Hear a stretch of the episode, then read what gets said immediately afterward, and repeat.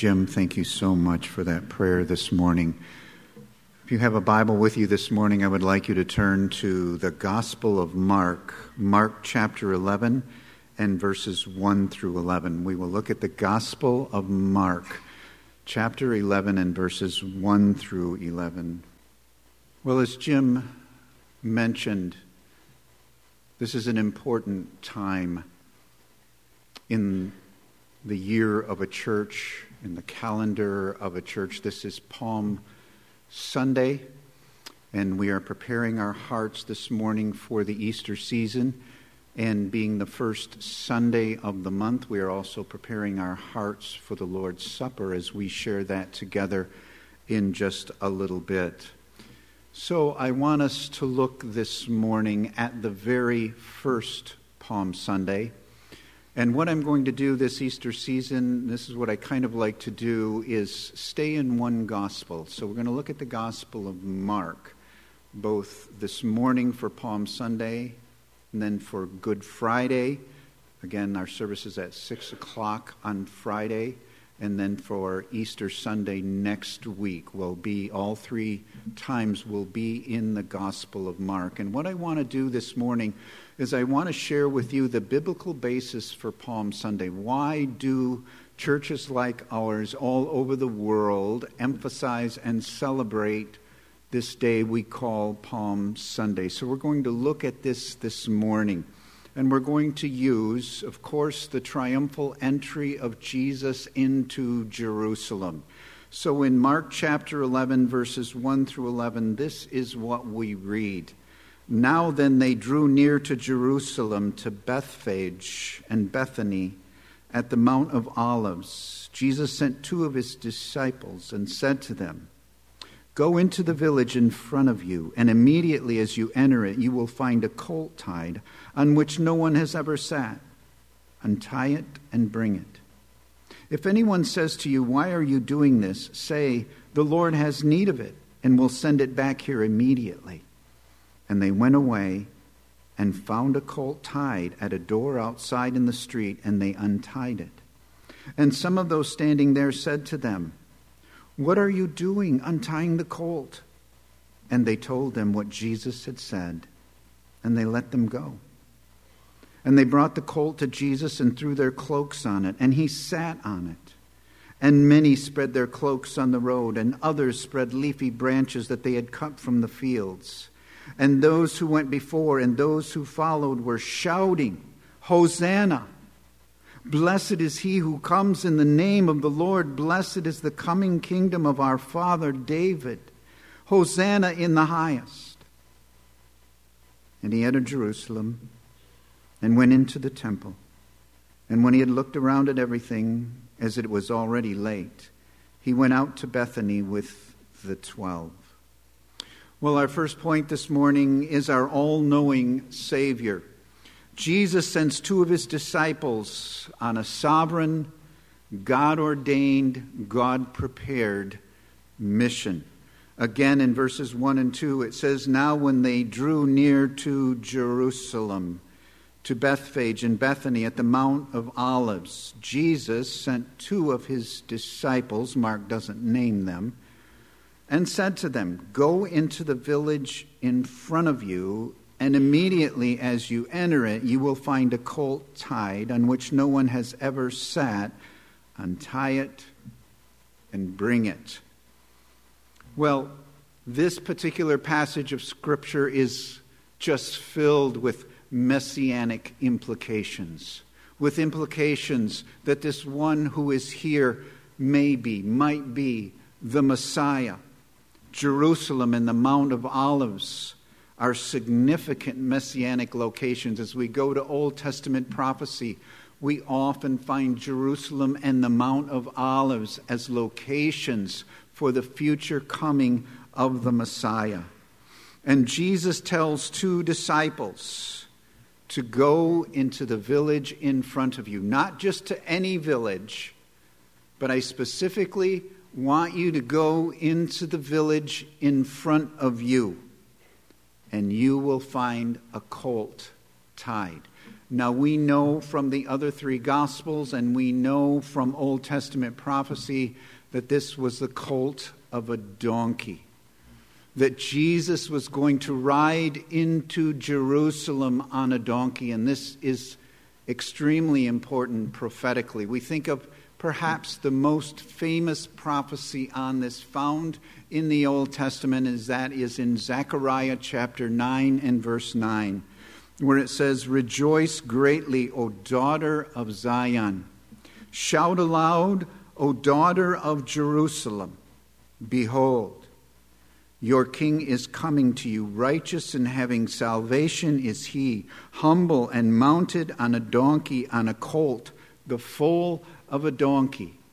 Now just try to imagine this in your minds. Hundreds of years before Jesus is ever born, in the prophecy of Zechariah, it says, "O daughter of Zion, to you people of Israel, I want you to shout aloud.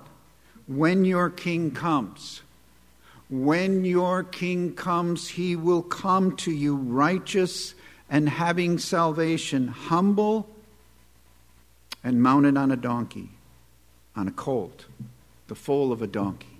He had to come on a donkey. And the fact that he comes on a donkey is so significant. Usually when kings in this era of history and even before that would come riding into a village or riding into a city, they would do so on a great stallion, a great horse. It was said that Alexander the Great would ride some of the most majestic horses into a city that were ever found or that were found in the world at that particular time of history, because Alexander the Great was a great conquering king, but not so with King Jesus. Oh, he is a king. He is a king. But the donkey is a beast, is an animal that signifies humility and lowliness and gentleness. And it's on a donkey that he comes riding. Just this week in Christianity Today magazine, it said this Palm Sunday, don't focus on the palm branches, focus on the donkey. Well, obviously, we're focusing on the one who rode on the donkey. But the donkey, the point of the article was the donkey is significant, more significant than we may understand.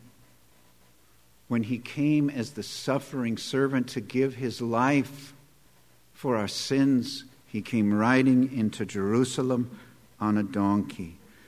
It says it was a colt on which no one has ever sat. Again, the Bible doesn't waste words. It had to be this way before, because a true king in this era of history, if he had a horse or he had a donkey, no one else, no one else could ride that horse or ride that donkey but the king.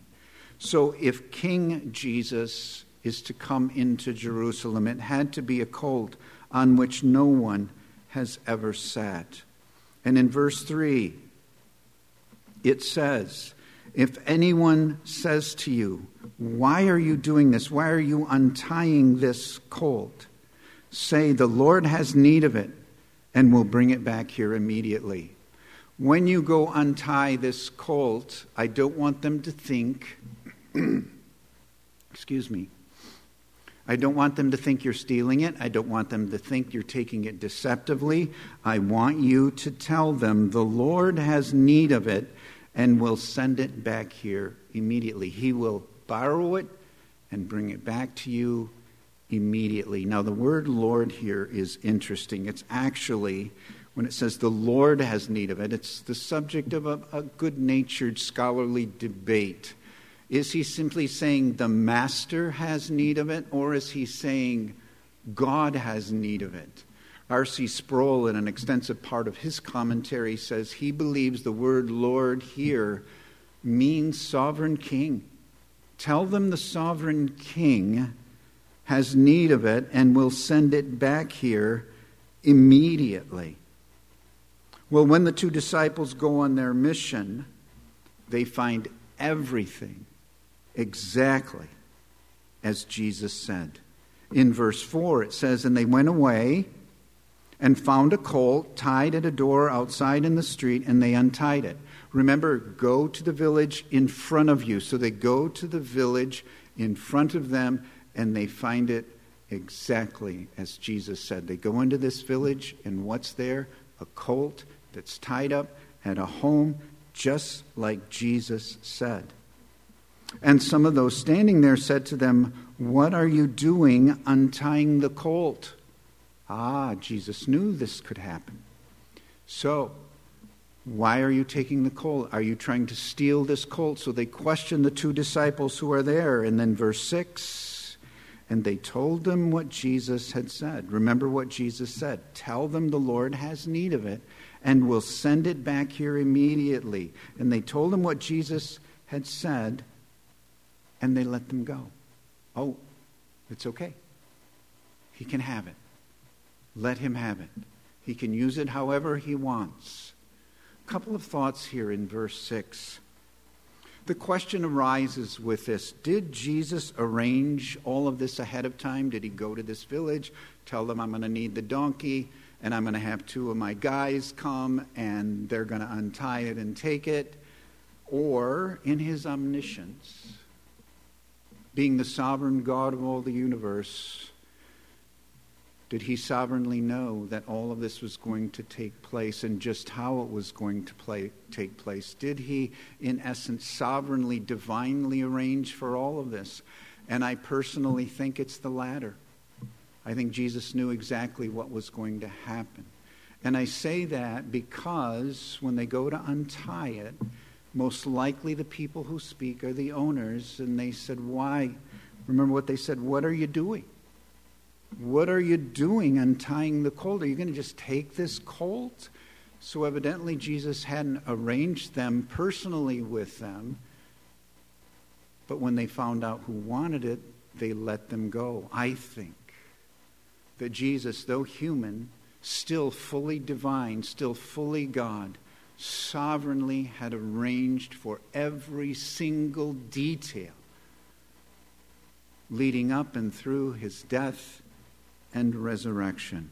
Verse six also reminds us of something else. It may indicate that Jesus had numerous disciples in various places. When we think of the followers of Jesus, we tend to think that there were the twelve or the eleven when Judas went away, and then those women who followed him, because they're the ones most often talked about. But folks, it is very likely that Jesus had disciples. With all of his teaching in all the areas that he went, he likely had disciples in all kinds of different places. And these were likely his disciples. Wouldn't make sense if they were unbelievers, but if disciples of Jesus were told, the Lord, the sovereign king has need of it, they were like, oh, it's okay. He can take it. He can use it for as long as he wants, for whatever purpose he wants. And then in verse seven, and they brought the colt to Jesus and threw their cloaks on it, and he sat on it. They threw their cloaks on it so it would be comfortable for him.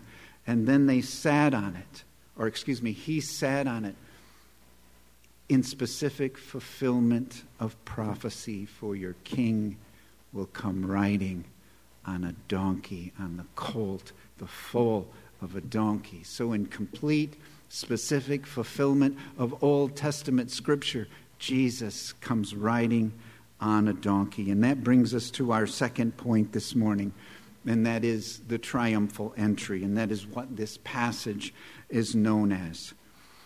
And I want you to notice that two different crowds come together as Jesus makes his way to Jerusalem. There is the crowd that followed him.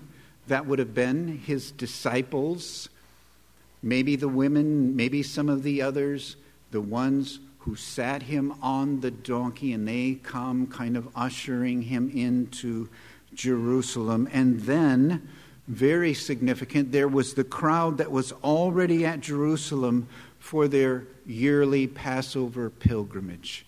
As Jesus comes to Jerusalem, there are hundreds upon hundreds of Jewish people who have come from all over Israel to celebrate the Passover. There was a kind of messianic fervor that went along with the Passover. When they would come to celebrate Passover, not only would they bring a lamb to sacrifice for their family, but they would be reminded that God had delivered them from bondage in Egypt. And they would celebrate that, but not only would they celebrate that, but at the Passover, they would be thinking in a heightened way every year, when is Messiah going to come? When is that day when our Messiah will come? And who is that Messiah? How will we know he is our Messiah? And then add to that, that there was just this buzz, this thought, this talk going throughout the great crowds about this Jesus of Nazareth. They either saw him or heard about how he fed the five thousand, which was probably more like more than ten thousand with women and children, and how he had fed them all. But even more significant, just a few days before this, he had raised Lazarus from the dead. We saw that in the Gospel of John. And so they're thinking, they're saying, could he be it? Could he be the one? But tragically, as we go through this, somehow in their study of the Old Testament, they only saw the second part of Messiah's coming and totally missed the first part. They were looking for a political conqueror, someone who was going to come and immediately rule and reign in Jerusalem and finally deliver them from their oppression to the Roman government. So could this be Jesus? Could Jesus be the one? And so in verse eight it says, and many spread their cloaks on the road, and others spread leafy branches that they had cut from the fields. Here comes Jesus with his disciples and his followers coming into Jerusalem, and the crowd just throngs to him, and they throw their cloaks and the leafy branches in front of them. And what's the significance of that? That's what they did for a king. That's what they did for a great military leader when they would come riding into town. So let's say that a Roman soldier came into town having conquered an enemy, they would gather and they would throw cloaks and leafy branches in front of the horse, in front of the procession as they would come in, and that's what they do for Jesus. And then in verses nine and ten, and those who went before and those who followed were shouting, and I want you to notice that word, shouting, Hosanna! Blessed is he who comes in the name of the Lord. Blessed is the coming kingdom of our father David. Hosanna in the highest. There is this fever pitch kind of emotion accompanying the entrance of Jesus into Jerusalem. Both crowds were shouting. Those who brought him and those who were there were all shouting. And what they shouted was correct, but terribly misunderstood. What they said was true of Jesus, but they did not grasp that first, first he was coming, coming as a suffering servant who would give his life for our sins. He was not coming this time as a conquering hero to set up his kingdom here on earth. But they shout, Hosanna! And you may know this, but Hosanna means save now. It can also be translated as save, pray. Some translate it to mean save us now. That they were shouting Hosanna, which means save us now, Jesus, save us now. And they said, blessed is he who comes in the name of the Lord. Blessed is he who comes as Messiah, as ruling king. Blessed is the one who comes in the name of God himself. And now notice verse ten, so significant. Blessed is the coming kingdom of our father David. Blessed is the one who has come to sit on the throne of David, because that is one of the significant characteristics of the Messiah. He will sit on the throne of David and rule and reign forever. And someday Jesus will. But it was not yet. Not yet. And then they said, Hosanna in the highest. Hosanna. Save now, you who have come from God himself. Hosanna in the highest. So again, what they are shouting is true of Jesus. But oh, how they misunderstood the purpose and design of his first coming. Hold on to that. Well, Jesus' actual entry into Jerusalem is quiet and reserved. It's almost as if we go from this fever pitch in verses nine and ten to this almost dramatic kind of letdown to verse eleven. And he entered Jerusalem and went into the temple. And when he had looked around at everything, as it was already late, he went out to Bethany with the twelve.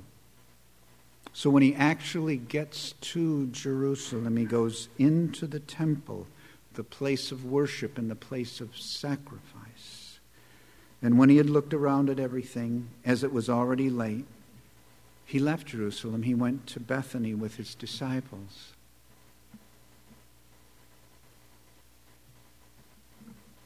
Why did he go to Bethany? Well, number one, the Jewish religious leaders were hostile toward him. He couldn't stay there. Plus, the crowds misunderstood his coming.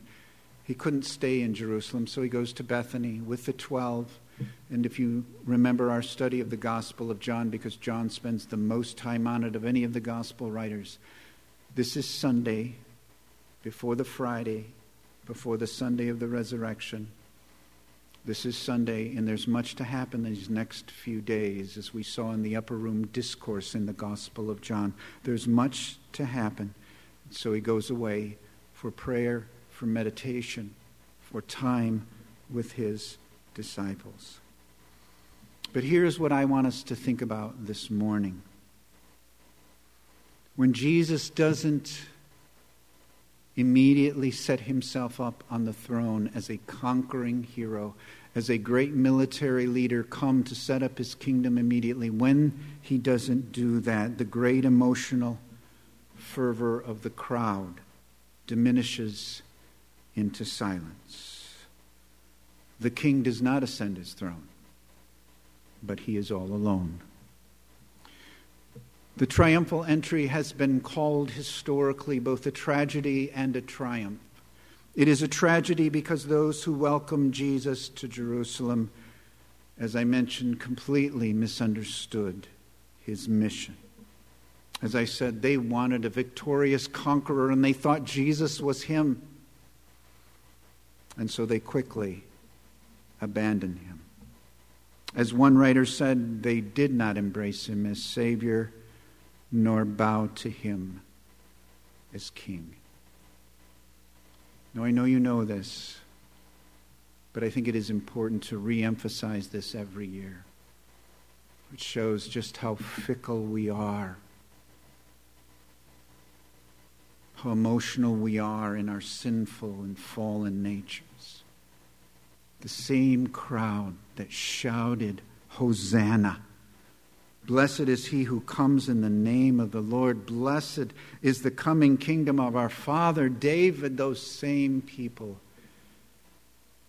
in a few short days, will shout again. But this time, they will shout, crucify him. Crucify him.